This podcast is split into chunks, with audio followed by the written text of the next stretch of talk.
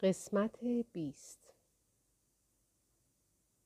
آردیات در اتاق خود تنها نشسته و منتظر نتیجه بود.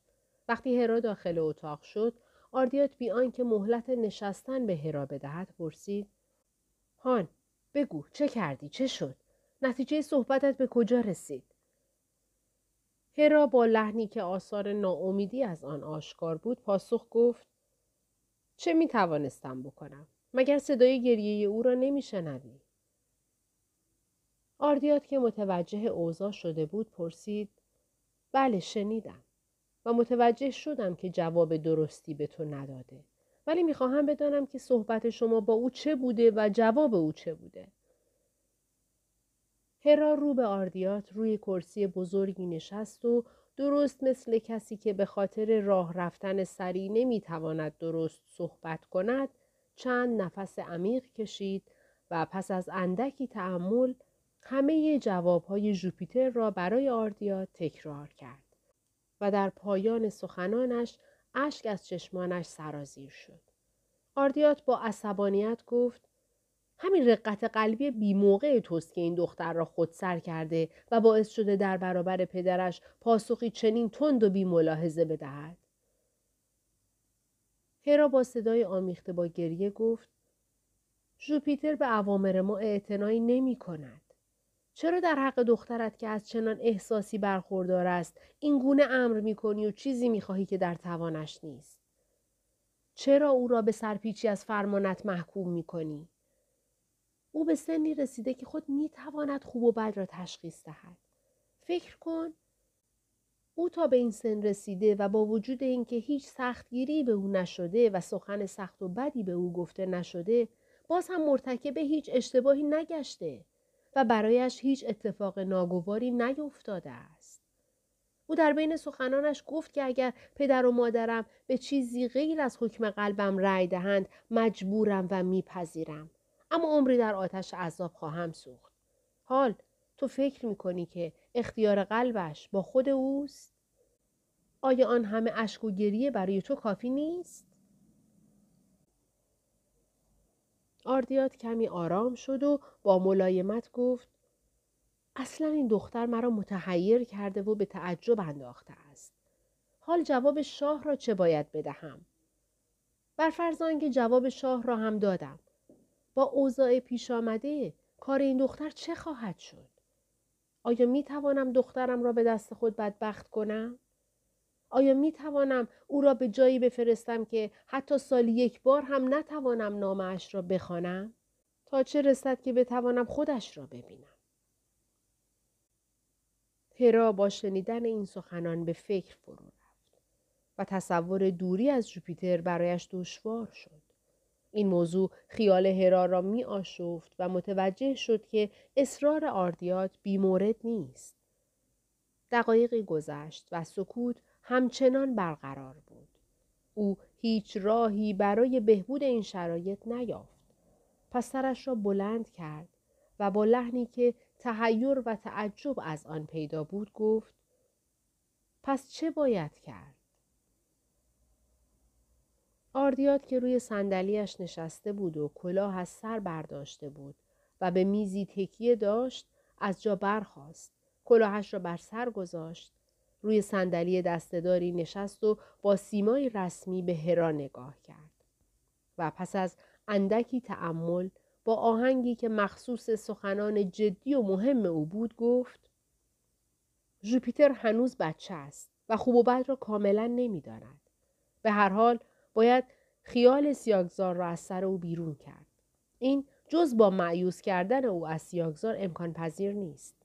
بهتر است نزد او بروی و بگویی که شنیده سیاگزار در جنگ کشته شده است ناگهان هرا حرف آردیات را قطع کرد و گفت نه هرگز نمی شود این سخن را به او گفت که از غصه هلاک خواهد شد.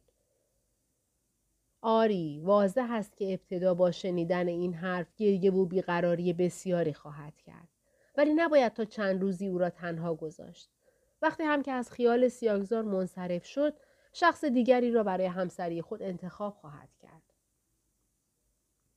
هرا گرچه باور نمی کرد که ژوپیتر از فکر سیاگزار بیرون آید اما با وجود اصرار همسرش آن را ظاهرا پذیرفت و دیگر چیزی نگفت. پس آردیات برخواست و گفت من به حضور شاه می روم. ولی تا زمانی که برمیگردم می‌خواهم این خبر را به جوپیتر داده و پاسخش را گرفته باشی. او این را گفت و از اتاق خارج شد. دو خبر وحشت انگیز آردیات رفت و هرا در اتاق تنها ماند. او روی کرسی نشسته و مشغول فکر کردن شد. گاهی خیال می‌کرد که خواسته شوهرش را به اجرا گذاشته خبر کشته شدن سیاگزار را به دخترش بدهد و گاهی میترسید که مبادا این خبر اسباب هلاک دخترش گردد. ساعتی در اتاق به همین اوهام و خیال مشغول بود که سرانجام تصمیم گرفت آنچه شوهرش گفته انجام دهد. پس از جا برخاست به اتاق ژوپیتر رفت و او را در حالی دید که از گریه دست کشیده و روی صندلی نشسته. آریدیس را نیز در کنار خود نشانده با او مشغول صحبت است. وقتی هرا داخل اتاق شد، ژوپیتر و آریدیس از جای برخاستند. هرا روی کرسی کوتاهی که نزدیک ژوپیتر بود نشست و رو به آریدیس گفت بسیار خوب اکنون به اتاق خود برو و ما را اینجا تنها بگذار. آریدیس تعظیمی کرد و از اتاق خارج شد. پس از رفتن او هرا رو به ژوپیتر کرد و گفت نمی‌دانم که چه بلایی بر سرت آمده. مگر هم صحبت برایت قحط است که با این دختر کلدانی بی اصر و نسب صحبت می‌کنی؟ ژوپیتر قاطعانه پاسخ داد مادر جان از کجا معلوم او نسبی عالی نداشته باشد؟ علاوه بر آن مگر وقتی با او هم صحبت شدم اتفاقی افتاد؟ مگر نه اینکه همه ما انسانیم و با یکدیگر مساوی؟ پس چرا نباید با او در یک جاب نشسته و هم صحبت شوم؟ اشکال در چیست؟ قبول دارم که همه ما انسانیم ولی این را نمی‌توانی انکار کنی که هم نشینی افراد پست و فرومایه برای نوجبا و شاهزادگان عیب است. مادر جان قبلا از شما معذرت می‌خواهم که جوابتان را می‌دهم. زیرا خود شما به من اجازه دادید که من در برابر ایراداتی که به من می‌گیرید هر جوابی داشته باشم خدمتتان عرض کنم. پس در جوابتان می‌گویم که آری من قبول دارم که نباید با بعضی اشخاص هم نشینی کرد. آن هم کسانی که از نظر اخلاق و عادات در مرتبه پستر باشند نه از نظر نسب و نداشتن مکنت و بزاعت. دختر عزیزم اگر از من نرنجی می‌گویم که من هم از همین نظر تو را از هم نشینی با او من می کنم. شوپیتر با لحنی پر از تعجب گفت می‌خواهید بفرمایید که آریدیس اخلاق سالمی ندارد در حالی که او از زمان کودکی در خانه ما بزرگ شده و با همه سن کمی که دارد کسی از او رنجشی نداشته است و همیشه با نهایت ادب و درستی رفتار کرده است چند باری هم شخص شما از او تعریف کرده اید. بله همینطور بوده. ولی اکنون می‌بینم که مطلب غیر از این است و مصاحبت با او تو را واداشته تا از نصایح پدر و مادرت تخلف نمایی. شوپیتر از شنیدن این سخن ناراحت شد و آثار اندوه در صورتش ظاهر گشت. پس گفت مادر جان بدانید که او هرگز تقصیری ندارد و حتی سنش هم مقتضی این نسبت ها نیست. اگر تقصیری باشد از طرف خود من است. پس خواهش می کنم که اگر خلافی کردم مرا عفو بفرمایید و لطفا بیان کنید که از کدام یک از وظایف خود قفلت کردم؟ اگر دوست داری که من و پدرت از تو خوشنود باشیم باید خیال سیاگزار را از ذهن و فکر خود بیرون کنی وگرنه ما از تو راضی نخواهیم بود مادر جان من خود را نسبت به پدر و مادر چون کنیزکی می‌دانم که هرگز لازم نیست بزرگانش از او رنجشی در دل داشته باشند. سپس بغزی سخت گلویش را فشرد و چون نتوانست بیش از آن طاقت بیاورد برخواسته در برابر مادر زانو زد و با صدایی آمیخته به گریه گفت مادر عزیزم التماس می کنم که از گناه من درگذرید. هر آنچه دلخواه شما باشد همانگونه رفتار خواهم کرد. مادر جان این منم که خود را کنیز شما معرفی می کنم. اگر می خواهید مرا بفروشید، بکشید و یا آزادم کنید. من هیچ حرفی ندارم.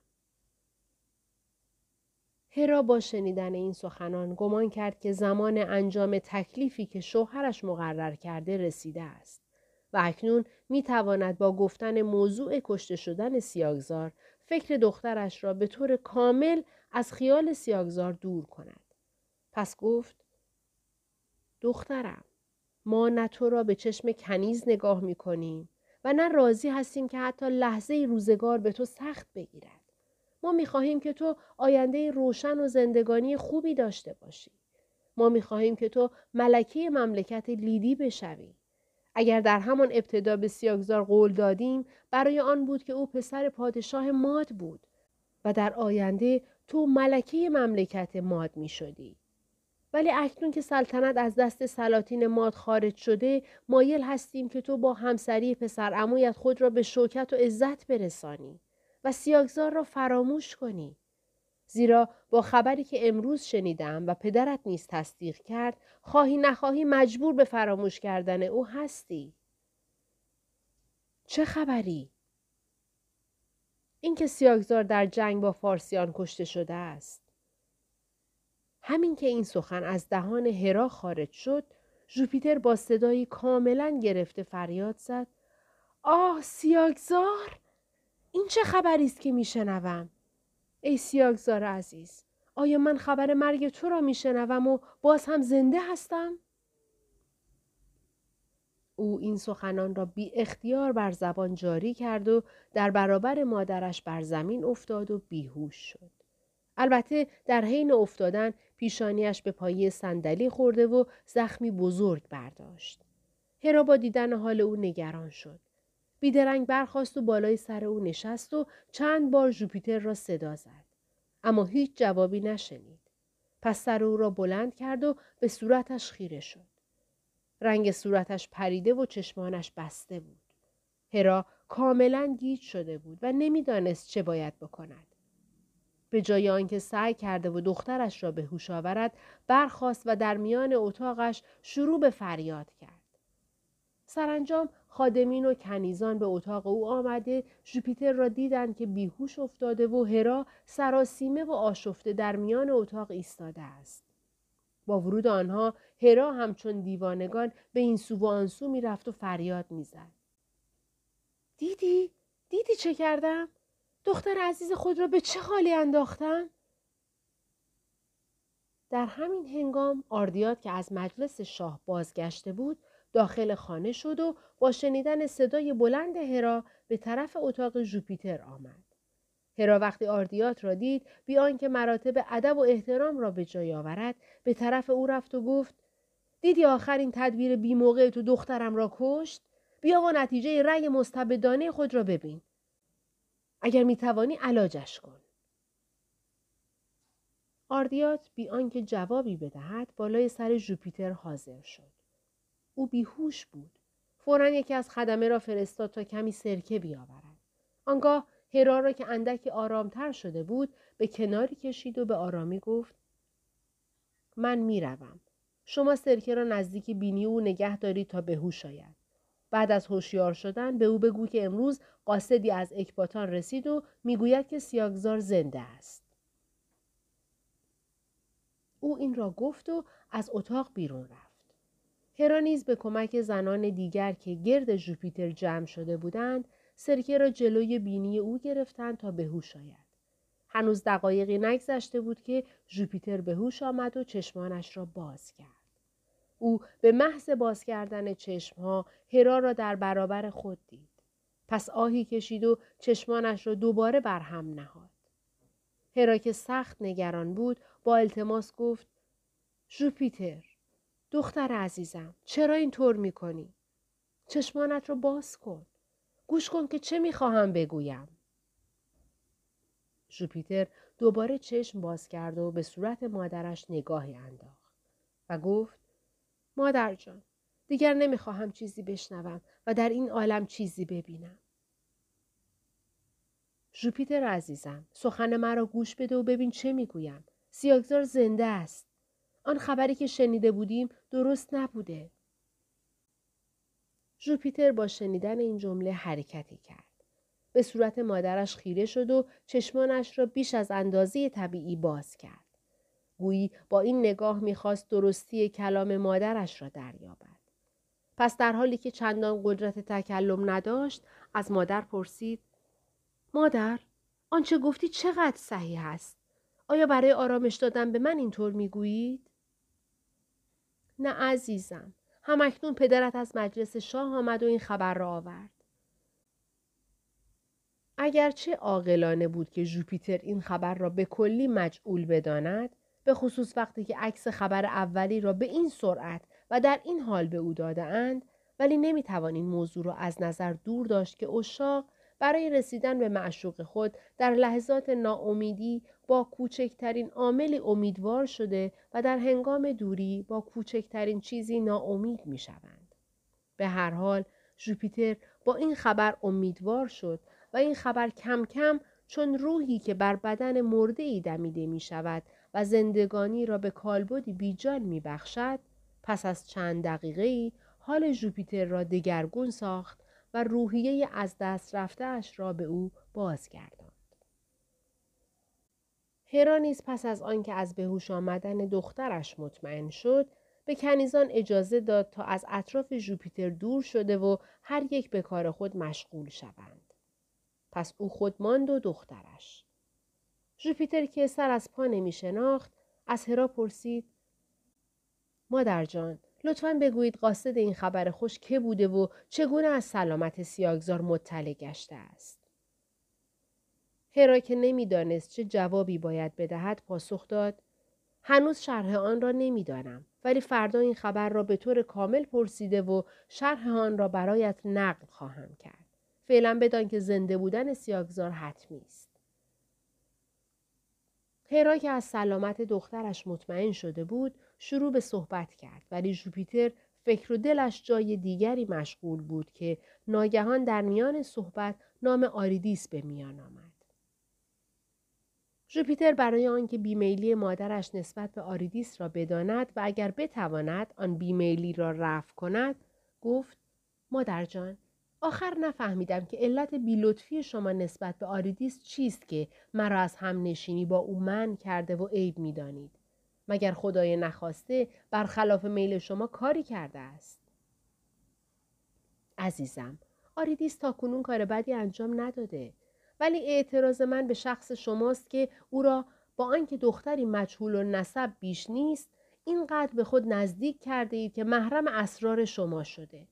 او تا این حد قابلیت ندارد که تو او را نزد خود نشانده و با او هم کلام شوی. مادر جان شما خود می‌دانید که این دخترک زیباروی چقدر مرا دوست دارد و اوامر مرا با جان و دل پذیرفته و اطاعت می کند. او با آنکه سن کمی دارد اما بسیار معدب و رسم و رسوم شناس است. با وجود این آیا من حق ندارم او را دوست داشته و به سایر زنان خادم ترجیحش دهم؟ بله قبول دارم که آریدیس تر از همه زنان خادمه این خانه است. ولی تو خود میدانی که او را در سن سه سالگی یکی از ملاحان شهر میل از یکی از جزایر دریای اژه پیدا کرده و من او را برای تو خریدم. نه پدر و مادرش شناخته شدهاند و نه معلوم است از کدام طایفه است. چنین کسی هر چقدر هم که مؤدب و دارای صفات پسندیده باشد باز هم قابلیت همنشینی و همکلامی با چون تویی را ندارد و تو نیز نباید چون او را برای مصاحبت خود اختیار کنی. ژوپیتر از این سخنان متوجه شد که مادرش نسبت به آریدیس بیمیل نیست. پس به این فکر افتاد که اطلاعات تازه از نسب آریدیس به دست آورد. شاید در آینده باز هم بتواند در اوقات دلتنگی با او صحبت کند. پس گفت راستی از نسب آریدیس هیچ چیز معلوم نشد؟ هرا پاسخ گفت سالی که این بچه را پیدا کرده بودند چندین کشتی در دریای اژه غرق شده و حدود دیویست نفر در دریا تومه ماهیان شدند. بیست نفر از آنان از اهالی مصر، بابل و غیره بودند. یکی از شاهزادگان بابل نیست که با زن خود برای سیاحت به شهر سارد آمده و از اینجا به یونان می‌رفت از همین غرق شدگان بود. احتمال می رود که این دختر هم در یکی از آن کشتی ها بوده و با وسیله غیر معلومی نجات یافته و به آن جزیره افتاده است. اینطور که میفرمایید آریدیس در آن وقت سه ساله بوده است. بچه سه ساله هم حتی اگر نتواند به خوبی حرف بزند می تواند نام پدر یا مادرش را بیان کند. آیا آن زمان از او چیزی سوال نکرده و از کلماتش چیزی به دست نیاوردید؟ در آن وقت که آریدیس را خریدیم او اصلا نمی توانست حرف بزند. او در جواب سوالاتی که از او می‌شد کلماتی را ادا می کرد که اصلا متوجه نمی شدیم. تا سن پنج سالگی هم درست نمی توانست صحبت کند و کلماتی مبهم و بی ارتباط به هم می گفت. به طور کلی از لباس و حرف زدنش می توانستیم بفهمیم که او نه اهل سارد است و نه یونان. بیشتر از این هم درباره او تحقیق نکردیم. شما وقتی اسم این دختر را بردید و بر من اعتراض کردید فرمودید این دختر کلدانی. بله چند روز بعد از خریدن این دختر تلسمی از طلا بر گردنش آویخته دیدم که آن ملاح ندیده بود.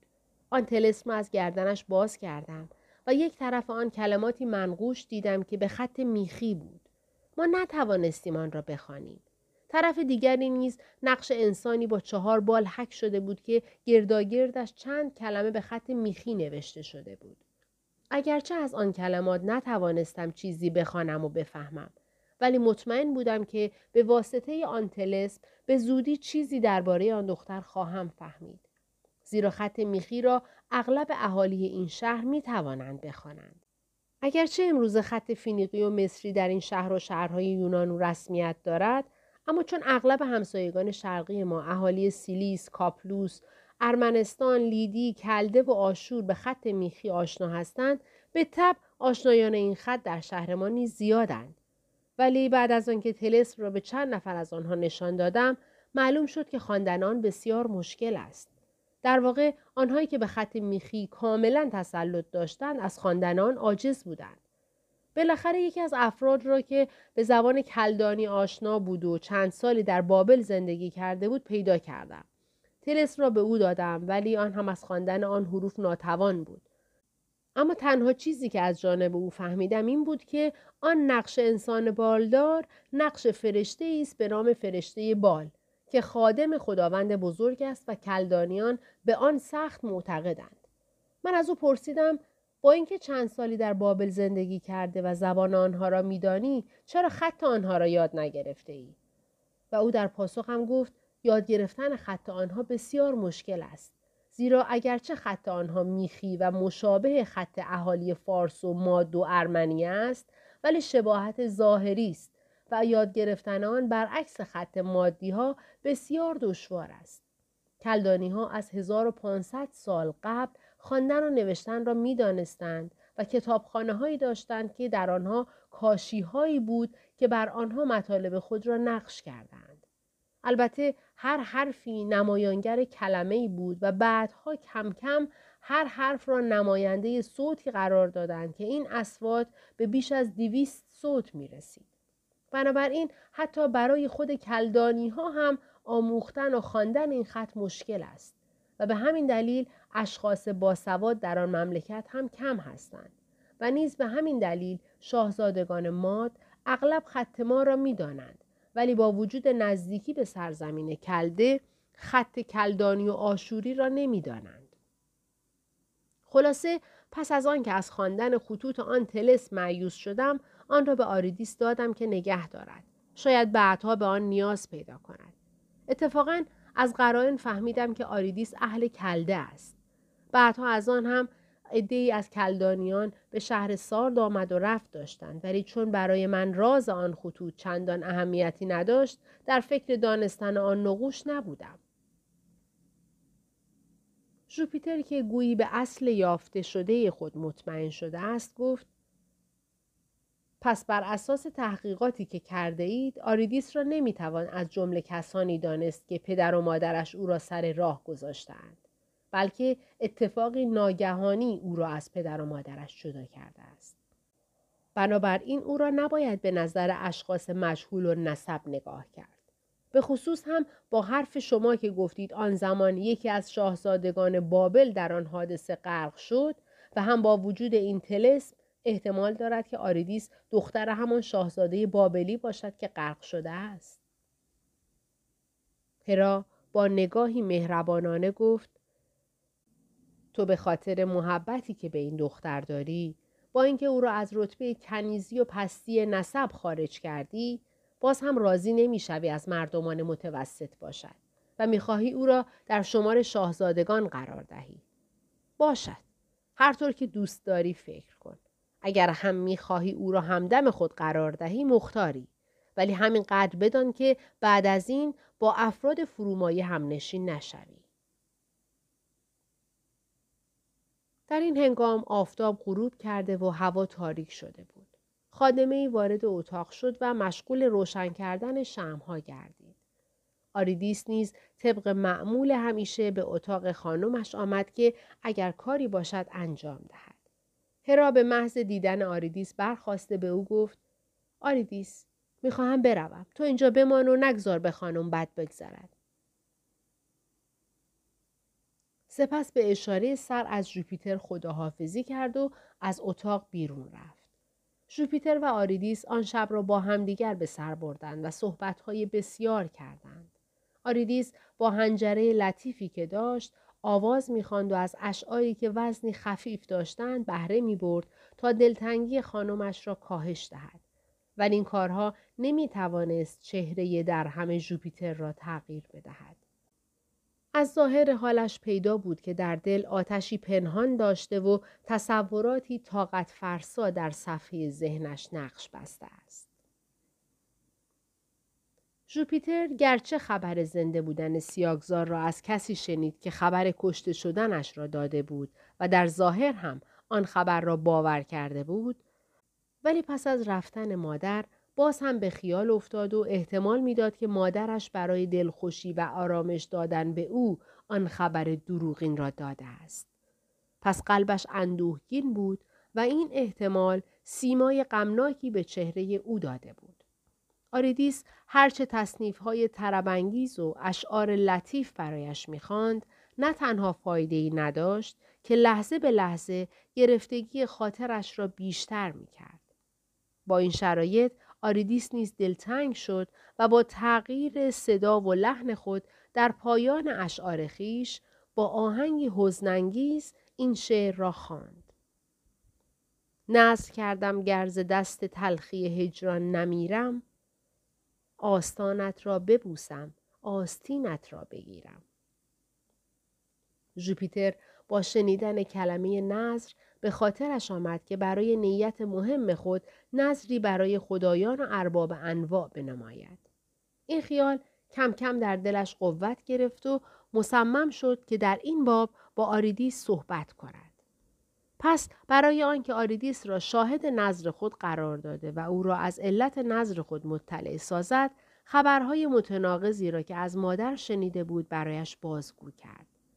آنگاه نظر کرد که اگر تا سه روز دیگر نامه از سیاگزار برسد پرده ابریشمی و بزرگ که روی آن زردوزی شده برای حرم آپولون که در جزیره ولز است ببرد گاوی در آنجا قربانی کند یک تشت طلا نیز به معبد المپی و تشتی دیگر به معبد دلف برده از آنجا در باب کار خود طلب وحی نماید ژوپیتر آریدیس را شاهد نظر خود قرار داد. در آن زمان چنین رسم بود که هر کس می‌خواست نظری کند باید یکی از خدام معابد یا یکی از روحانیون را شاهد نظر خود قرار داده و چیزی هم در همان وقت معین کند که پس از برآمدن حاجت خویش به شاهد نذر بدهد. ژوپیتر نیز برای حق شهادت آریدیس مصمم شد که پس از برآمدن حاجتش کوشش کرده نسب او را معین کند و پدر و مادرش را معلوم نماید. پس رو به آریدیس نمود و گفت حق نذر تو این است که نسب تو را معلوم نمایم. آریدیس با شنیدن کلمه نسب آهی کشید و گفت خانم آیا چنین چیزی ممکن است؟ آیا می شود که من هم بدانم پدر و مادرم کیست؟ آیا ممکن است پس از این چند سالی که مردم به چشم حقارت به من نگریستند و در نزد همپایه های خود سرفکنده بودم به یک باره نسبم معلوم شود و در پیش دیگران سربلند شوم؟ نه اگر پدر و مادرم از دست امواج دریای اژه خلاصی یافته و زنده بودند تا به امروز هر طور شده مرا پیدا می کردند. سپس آهی طولانی کشید و اشک از گوشه چشمان سیاهش به گونه گندمگونش سرازیر شد.